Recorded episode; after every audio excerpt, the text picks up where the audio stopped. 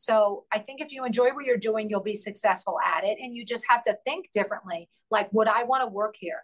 Would I want to shop here? You have to honestly ask yourself those questions. And whatever you need to change, you need to be able to do that and know that you're going to have good days and really bad days. And you can't just give up and throw in the towel. Um, you have to keep moving forward. Also, recently in the last few years, I have become better at setting boundaries and saying no. I, I mean, I used to work during the day and go to events three or four nights a week. Now I don't do that. I'm much more respectful of my time. Uh, a lot of things happened over the few years. Steve faced some health situations. And I thought, I don't want to be booked every night of the week with strangers that I don't know. You know, I, I need to be available for my family and be there. So I have set, you know, taken control of my time and what, you know, where, what I do and when I do it.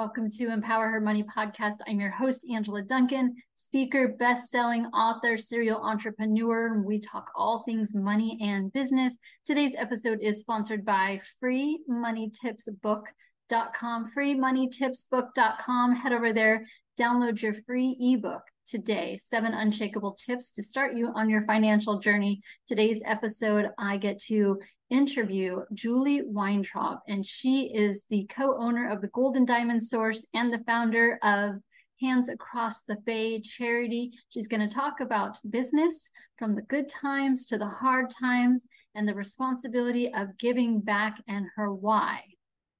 Hi, Julie. Welcome to Empower Her Money podcast. How are you today? I'm doing great, Angela. How are you?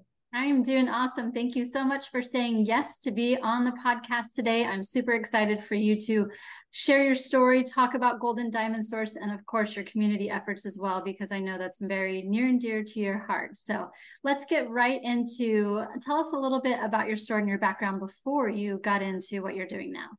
Oh, gosh. Um, I don't know how far back you want me to go. I originally am from England, um, and my father was East Indian, my mother was English. And we moved to the States when I was uh, six or seven years old. And um, I lived up in New York, Greenlawn area, and then moved to uh, Illinois and then Massachusetts. But I've been here since 87. I went to Dunedin High School. I love Florida. Like you'd have to drag me out of here. it's a great place to be. But um, yeah, I, my dad was an entrepreneur. So he was, you know, sometimes was doing very, very well and other times not so well. Like he had went we went through bankruptcy in our home and lost our house to uh, the bank. You know, so we've gone through some difficult times financially. Uh, my mother and I moved to Florida when my parents divorced after 25 years. Um, so that period during high school was a more of a difficult time. And um, my clothes then, I got a thrift store on Main Street in Dunedin. So, um, you know, I always tried to know that I would work really hard to be independent because my mom was a, a nurse midwife in the British Royal Army. She was very re- well respected in her field. And she gave up all of that to become a mom and raise her three kids, which was great. But when she was, you know, my parents divorced when she was in her mid 50s, it was like her starting her life all over again. And her degree was not recognized here in the States. And I remember her having to get a job and working for $6 an hour and after like years of really hard physical labor, them saying they were going to give her a raise and they gave her a 10 cent raise. And it was mm. just the whole thing was really stressing.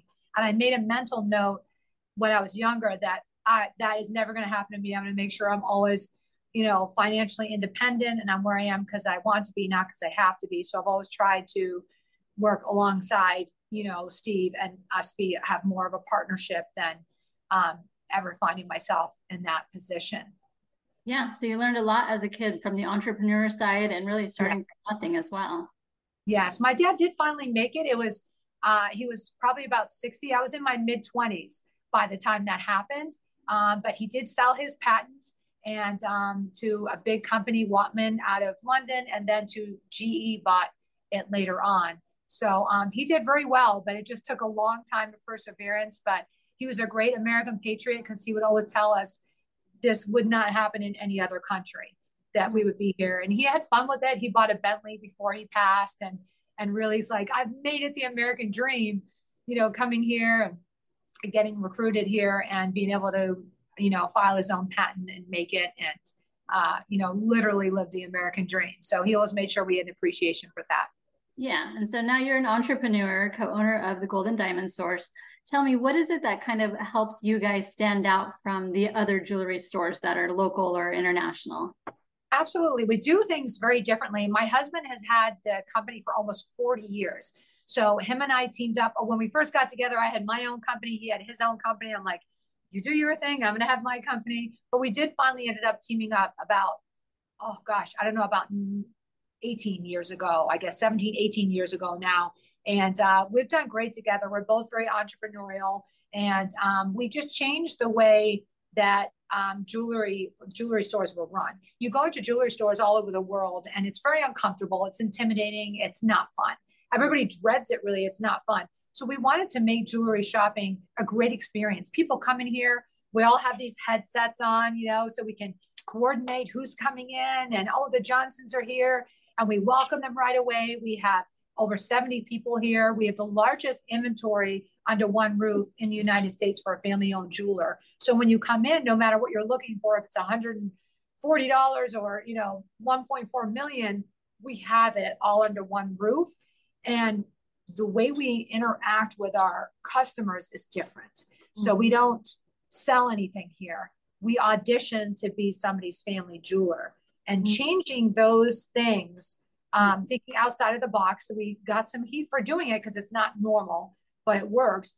Um, approaching our clients that way. And then also a diamond savings account that no matter what you spend on a diamond, if it's, uh, you know, 10,000 or 5,000 or 2,000, if it's 10 years later or 30 years later, you get 100% of what you paid towards any other diamond.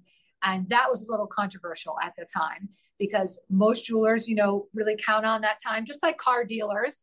You know, you're going to get tired of that or want to upgrade your car, and then you get pennies on the dollar for it and have to pay and, and go on. Well, with us, you're you get what you paid. Imagine driving a car for five years or 10 years and getting what you paid for towards another car. We literally are doing that here with diamonds, which um, has been great. And a lot of other jewelers have followed suit, although they have a lot of fine print that you have to keep it for three years or you know there's ways for them to get out of it. But here we just completely do that no matter what anybody wants to do. And the customer loyalty has been amazing. And we have had you know gone from uh two and a half million dollar company to over you know almost 50 million in a short span of of these years. So um what we've done thinking outside of the box and thinking would we want to shop there? What would make us want to shop there or do business there has paid off for us tenfold. Yeah. So you treat the clients differently. You have a different perspective and a mindset when it comes to the clients, but you're also family owned and you have family members that all work together. So talk about how that dynamic works as you have so many employees as well.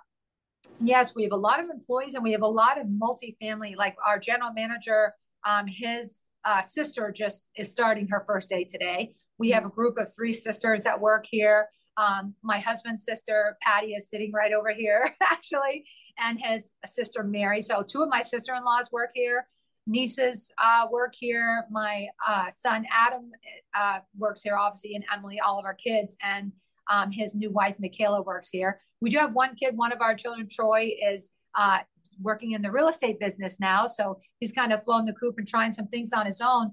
But so many of our family members work here. I think we have probably 14 or 15 family members, either nieces, nephews, brothers, sisters, uh, or our kids, and um, and then other father and son groups and other family units also work within our company. Yeah, and I think that's a testament to the leaders, to you and Steve at the top. If people want to work for somebody that is family oriented and that treats their employees and their clients differently in a better way, then obviously they want to bring more of their family with you as well. Yeah, exactly. Uh, you know, um, a lot of turnover in the jewelry business is really bad because people want to see the people they're working with. Today, I went down to an interview in Sarasota, and host I had met her before, but she was showing me her ring. She loves it, and she said, "Your sister-in-law Patty waits on me, and we love her. She made this ring, and for my family, whatever." I didn't even know the the thing, but the connection, but people really do like that. They like to know who they're working with. And she's like, Is Patty still with you? I said, Yeah, absolutely. So they're going to reconnect and everything. It's just nice to know, like, you want to know who your family jeweler is. It's pretty important because two diamonds can be the exact same size and be completely different prices. So mm-hmm. you want to make sure, like, when you choose your family jeweler, it's someone you know and you trust that's mm-hmm. not going to take advantage of you, right? Yes. Yeah. And so also you're very involved with the community. When you first started Hands Across the Bay, what what were you thinking? Like where did you envision or why did you even want to, you know, start something completely different than the business side of stuff too? Well, you know, when things weren't going great, when Steve and I first got together, um, his company was not doing well. My company was doing okay. And then at one point, both of our companies weren't doing well. Mm-hmm. And I mm. remember I made a prayer to God and I said, God, if you bless me and are, you know, to give me another chance to be a successful entrepreneur, I promise I will be worthy of those blessings. So I always like really put focus on that, that I want to make sure that I do the right things with what, you know, my success. So that was one prayer, you know, that I made. And then when Steve and I teamed up, he's uh, very forward thinking with a lot of things like changing to being able to buy in gold. Like we have two ends of our business now where we do our estate and our diamond buying. So one of his ideas was that to really go after being able to have a safe and reputable place where people will sell their gold. If you remember back then, people were all selling their gold. It was like 1 800 cash for gold. Do you remember all that craziness? Yeah, so that was there. And that guy was such a con man. And I think he ended up even going to prison, but he was really taking advantage of people. And Steve's like, what if we do it at Golden Diamond Source? We're a reputable jeweler. We pay people a fair price for their estate jewelry. And that can be a part of our business that can succeed when um, people maybe are not lining up to buy diamonds. And that mm-hmm. worked well. We bought over $40 million of people estate, estate jewelry during that time. Mm-hmm. Um, but it really helped turn things around for us, us doing commercials together. And when the economy improved, people, of course, sometimes it's the jewelry side of our business that is more successful. So we do have two sides of our business, and mm. that has been a real blessing for us. So I wanted to make sure when I did well that I gave back to the community. As I told you when I first started the you know interview, I do know what it's like to have everything, and I do know what it's like to have. I wouldn't say nothing, so I've never had nothing, but to be struggling a little bit more. You know, my family had a really big home and up north, and then when my mom and I were here, we were really struggling. I had to work bussing tables when I was like 14 or 15, mm. um, just to try and help her pay the bill. So I have had that experience. So I do know what it's like. So I wanted to make sure that we were able to help people if they needed it. You know, that is important to me. And we did a lot of charitable work. We were giving away a lot of jewelry. We didn't have money at the time to give away, but we had a lot of jewelry that we weren't selling. So we started donating jewelry to a lot of different charitable organizations to raise funds. Um, yeah. And I think you were part of that as well back when we did Dancing with the Stars. But um, we were doing that for a while. And one of the organizations we worked for, we someone called us and told us that they weren't really helping anybody and that it was all going, you know, in their pockets and to their family members. And I was like, no way, that can't possibly be true. Mm-hmm. And I didn't believe them. And then when I looked it up and really researched the 990, which I wasn't familiar with, most all of the money that came in was going to pay them salaries and their nieces and nephews, whatever. And and we couldn't find anyone that they were actually helping. The last part of the charity was something something international. And they always say to watch out for that because they were supposedly helping people overseas, but nobody really put up their hands on anyone they were helping. Mm-hmm. And I was mm-hmm. like, oh my gosh, I've given so much of my time and our products to help raise money for this organization. And around that same time, we had a single father kill himself over an electric bill. He couldn't pay his electric bill. His kids came to visit him, and the electric got shut off while he had his kids. And he was just so distraught. He ended up committing suicide by cop um, because of that. Um, and then I had Audrey Mabrey, the domestic violence case where she left her abuser and um, he poured gasoline on her and set her on fire. And one thing I noticed is there was a major gap in services that some charities only do this on this day. If it's a Tuesday and you're married and you have this or you're not married and you don't have any kids and so many like little things of why they can't help you so mm-hmm. i started hands across the bay to make sure that we could fill in those services so if someone literally is in crisis to no fault of their own. That is one prerequisite. There's certain sectors that we don't help with criminal records and things like that. Like if you're just making a boatload of bad choices, I'm busy, I have a lot to do. I'm right. helping people who are in a bad situation and no fault of their own, that they can call us and quickly get the help that they need. Yeah, and I do. I love what you do with Hands Across the Bay. Obviously, I had an, an opportunity to be part of that, and I still continue to follow your journey. So, being an advocate, you know, that takes a lot of time out of your your busy life. So, to be able to commit to that and to still run a business, be a mother, be you know a wife and a friend, so it takes up a lot of your time, I'm sure. Yes, yeah, it does, and just even psychologically, I notice like I'm not going to do the advocacy work in the courtroom like I used to because it's not just at the time, uh, you know, dedicated to try and help these families turn their lives around.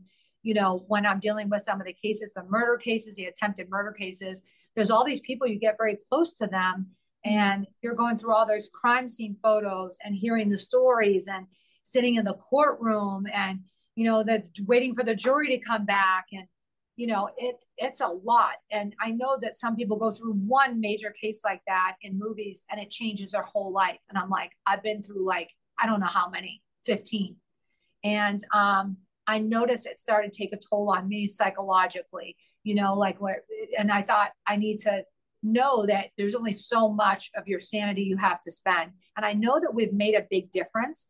That sabrina henley case we set a precedent there. Her abuser was trying to kill her and multiple people in her home. And she defended herself, and her husband passed away. Um, she fired one shot when he was lunging at her. And um, it took four and a half years of my life to fight for those charges to be dropped. We even lost the stand your ground trial, but I didn't give up. I just kept fighting. And now that that's happened, it sets a precedent that, you know, we don't want any violence shouldn't be a part of anyone's house. We don't agree with anyone trying to kill their husband for you know, not legitimate reasons, but women do have the basic human right to defend themselves if they are involved with an abuser. And so many of these cases that I have where the victim has passed or is severely injured, they knew he was going to violently attack them and stab them 30 times or set them on fire or shoot them in the head. I have multiple women who've been shot in the head. I've replaced multiple eyeballs. I'm talking about severe violence. They knew they were capable of it. They knew they were coming and they just had to just be a victim of that. So now I try to empower women that you have the basic human right that everybody else does, even though you're a woman, to defend yourself. So you want to avoid violence at all costs. But if your abuser breaks into your home and he's coming at you with a knife or a gun or gasoline, make sure you're ready and able to defend yourself with deadly force if you have to. So yeah. that's the message I'm putting out uh, now um, please, you know, avoid violence. But I want more women who are in the midst of this to be able to do that. Yeah. And that's part of why I started this podcast. I want to be able to empower women. I don't want any woman to feel like she's stuck in a situation because she doesn't have financial education. That's a big part of why a lot of women will stay is because they feel like they just don't have the money to leave. So I want to help teach people by using other people's stories like yourself. So let's shift back into the business side of things a little sure. bit. Obviously, you're very busy. How do you find success for yourself? Like what helps you stay on track, keep moving forward and do what's, you know, kind of required of you in a very busy environment that you have? Well, uh, you know, one, if my dad said to me, and I thought it was the dumbest thing, and now I realize it was the smartest thing. He said, if you do something you love, you'll never work a day in your life. And I'm like, that's the dumbest thing I ever heard. You can't just do what you want to do. You know, you have to work, you know, but I do love um, what I'm doing. I love my charitable or work obviously I do it for free. And I love jewelry. This company is great. I love being here and I love selling jewelry. What great. I mean, of all the jobs you could do and all the, the services you could offer clients, like jewelry is the most amazing one. So I do love my work and um, it is a lot. My schedule is pretty heavy uh, most of the time, but um, running the company is is one thing um, that I can do with my eyes closed. Like it's it's it's not easy, but it's something I enjoy doing. Um, so I think if you enjoy what you're doing, you'll be successful at it. And you just have to think differently. Like, would I want to work here? Would I want to shop here? You have to honestly ask yourself those questions. And whatever you need to change, you need to be able to do that and know that you're going to have good days and really bad days. and you can't just give up and throw in the towel. Um, you have to keep moving forward. Also, recently in the last few years, I have become better at setting boundaries and saying no. I, I mean, I used to work during the day and go to events three or four nights a week. Now I don't do that. I'm much more respectful of my time. Uh, a lot of things happened over the few years. Steve faced some health situations. And I thought, I don't want to be booked every night of the week with strangers that I don't know. You know, I, I need to be available for my family and be there. So I have set, you know, taken control of my time and what, you know, where, what I do and when I do it. So you do need to get to that point where you um, really are driving your bus with your own wheel. Someone else, my assistant or someone else isn't telling me where I'm going to be. Although Chelsea does handle my schedule, I've okayed those things. Usually right. I do them. And now I'm, you know, it's always a question. Am I going to dedicate that time? Am I going to dedicate that 30 minutes to do a podcast or something like that? For you, certainly I wanted to do that. I think you've done great things. And I love how you've, what you've done with your life and how you've come through and and been successful. So to me, that was worth, you know, my time. But you have to really be picky with it because the time you're giving, you're never going to get back. Yeah. Oh, good words of wisdom right there. Um, so if someone is thinking about getting into the jewelry business, if you could think back to maybe some of those early years, I like the way you talked about how you had to pivot a little bit. What other kind of advice would you give a business owner that's thinking about getting into this field? Um, I don't know about the jewelry business. I think that would be a better question for Steve. You know, when he started out, I'll tell you, he, it's funny because our Christmas commercial this year, you'll have to watch it. Um, he started out with gold plated seashells, like really small, like selling these seashells. it was like a small operation, but he did really well. And then someone stole his idea and he was like out of business overnight. Then he started over and started selling gold by the by the weight. Like you would just, no matter what jewelry it was, you would throw it on a scale and just pay that price. He had lines of people lined up for that. So he had to reinvent himself uh, several times. And there's a lot of areas in this business that you can get into being a jeweler, being a gemologist, being in sales, being an admin. There's a lot of different careers in the jewelry industry. And Adam and Emily, in fact, go to schools and teach kids about this because they're like, when you go to school, people say you're going to be a lawyer or doctor or whatever. You go to college, you don't even know what you're going to college for. They bypassed all of that, went straight to Carlsbad, California, spent seven months, not four or five years, and became graduate gemologists. So they immediately mm-hmm. have a degree and a career and are making money. So we do want people to know there's a lot of opportunities in this business. Um, and or any business. You know, I've started a lot of different businesses. We, my um, ex-husband and I had a chain of restaurants. I had an interior design and an antique shop. Whatever business you're going into, um, your one piece of advice I would give is that your team is really, really important. Your happy employees give your customers a happy experience. So um, a safe work environment is super important. I think that's one of the leading things that has led to our success is me making sure that I'm very firm about our work atmosphere. If you're going to have a bad attitude and bad mouth in, make snide remarks about the company or your coworkers, I will cut them out. It's like a cancer in your business.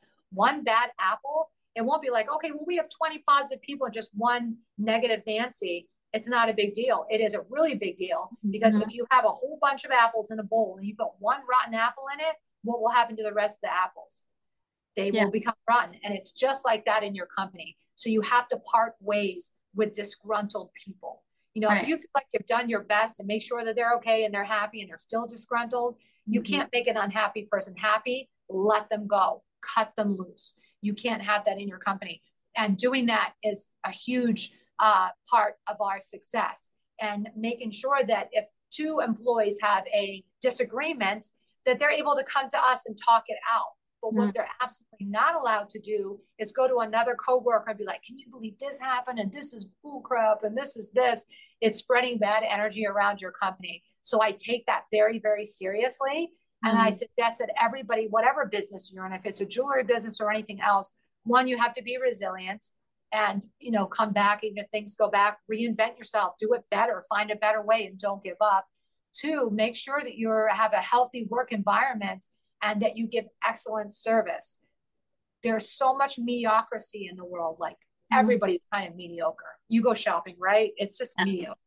Everyone's just kind of mediocrely being there. If you can be excellent at whatever you're doing, if you're selling windows or cars or what, whatever business you're in, if you can be excellent in that particular field as a real estate agent, whatever you're doing, if you can be excellent, you will always be super successful and very wealthy because yeah. the world is riddled with mediocrity. Yeah, I agree 100%. It drives me crazy when you see that. It's like they're just collecting a paycheck instead of serving the people that are helping to pay that paycheck. Yeah, let them go. You got to ruthlessly let them go. You cannot do that because you won't be able to provide for everybody else if you keep that person there. You're not doing anyone a favor. You're doing everyone putting everyone in a disadvantage, keeping a negative person in the company. And it's not that nothing bad will happen to the company. No company is perfect. There may be a good day, there may be a bad day, but you want to know that your people will try to handle it in a positive manner and come to you and discuss it instead of discussing it with with everybody else. So positive work environment super important. People come in all the time and say how happy and positive it was in here and that how, fun it is. And I know that that is directly uh, related to that policy that we have set forth. I think Patty or someone was telling me the other day about someone who went to a competing jeweler store, jewelry store. I think it was Ola actually. And they came back and they were like, oh my God, it was so like different. It was mm-hmm. kind of like quiet and depressing. And we're all like, hey, welcome to Golden Diamond Source. Come on in. And our employees are happy. Why are they happy, Angela? They're happy because they're not fighting with all their coworkers. And mm. this person isn't fighting with this person, being rude to them here and being nasty to them there. I do not allow that. Good. Yeah. Not, it's not a cutthroat sales environment. No, absolutely not. No, we don't. You can do that somewhere else, but you just can't do it and work here. Yeah. So what's in the future for you? What do you see going forward with Golden Diamond Source? You know, and for you, what do you think is next? Uh, I don't know. I love the the track that we're on. We just want to continue to serve our community well and be a great jeweler, a great opportunity for people to come in. We have people flying in now to see us here, driving three or four hours. We continue want to be here to serve our clients and take care of them. And and you know whether it ends up that that some of the employees here end up taking over the company and possibly some of the family you know we don't know i just i'm taking it one day at a time and enjoying you know where we're going but i do also running a business plan for the future but i always have plan a b and c right so right. whichever on track i go i know i planned ahead for that mm-hmm. but um, no matter what we're doing in the meantime whichever direction we go we want to remain to give excellent service for our clients and being a great choice for people that they're like, wow, I'm so glad I went there. Yeah.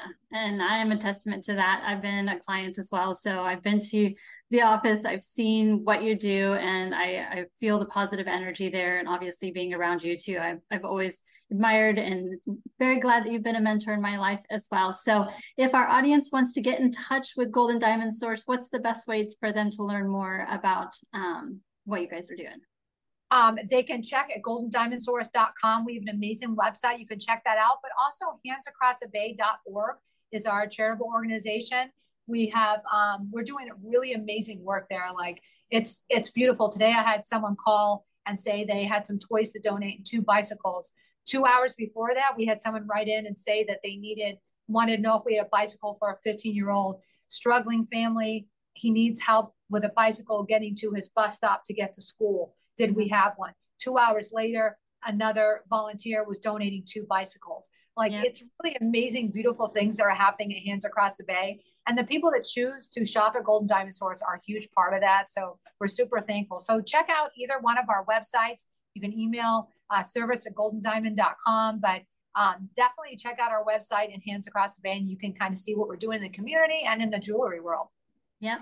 Thank you. Awesome. Julie, thank you so much for your time today. Really enjoyed having you on Empower Her Money podcast and definitely go check out for the holiday shopping and for your, you know, the charity events that you have going for the holiday season as well.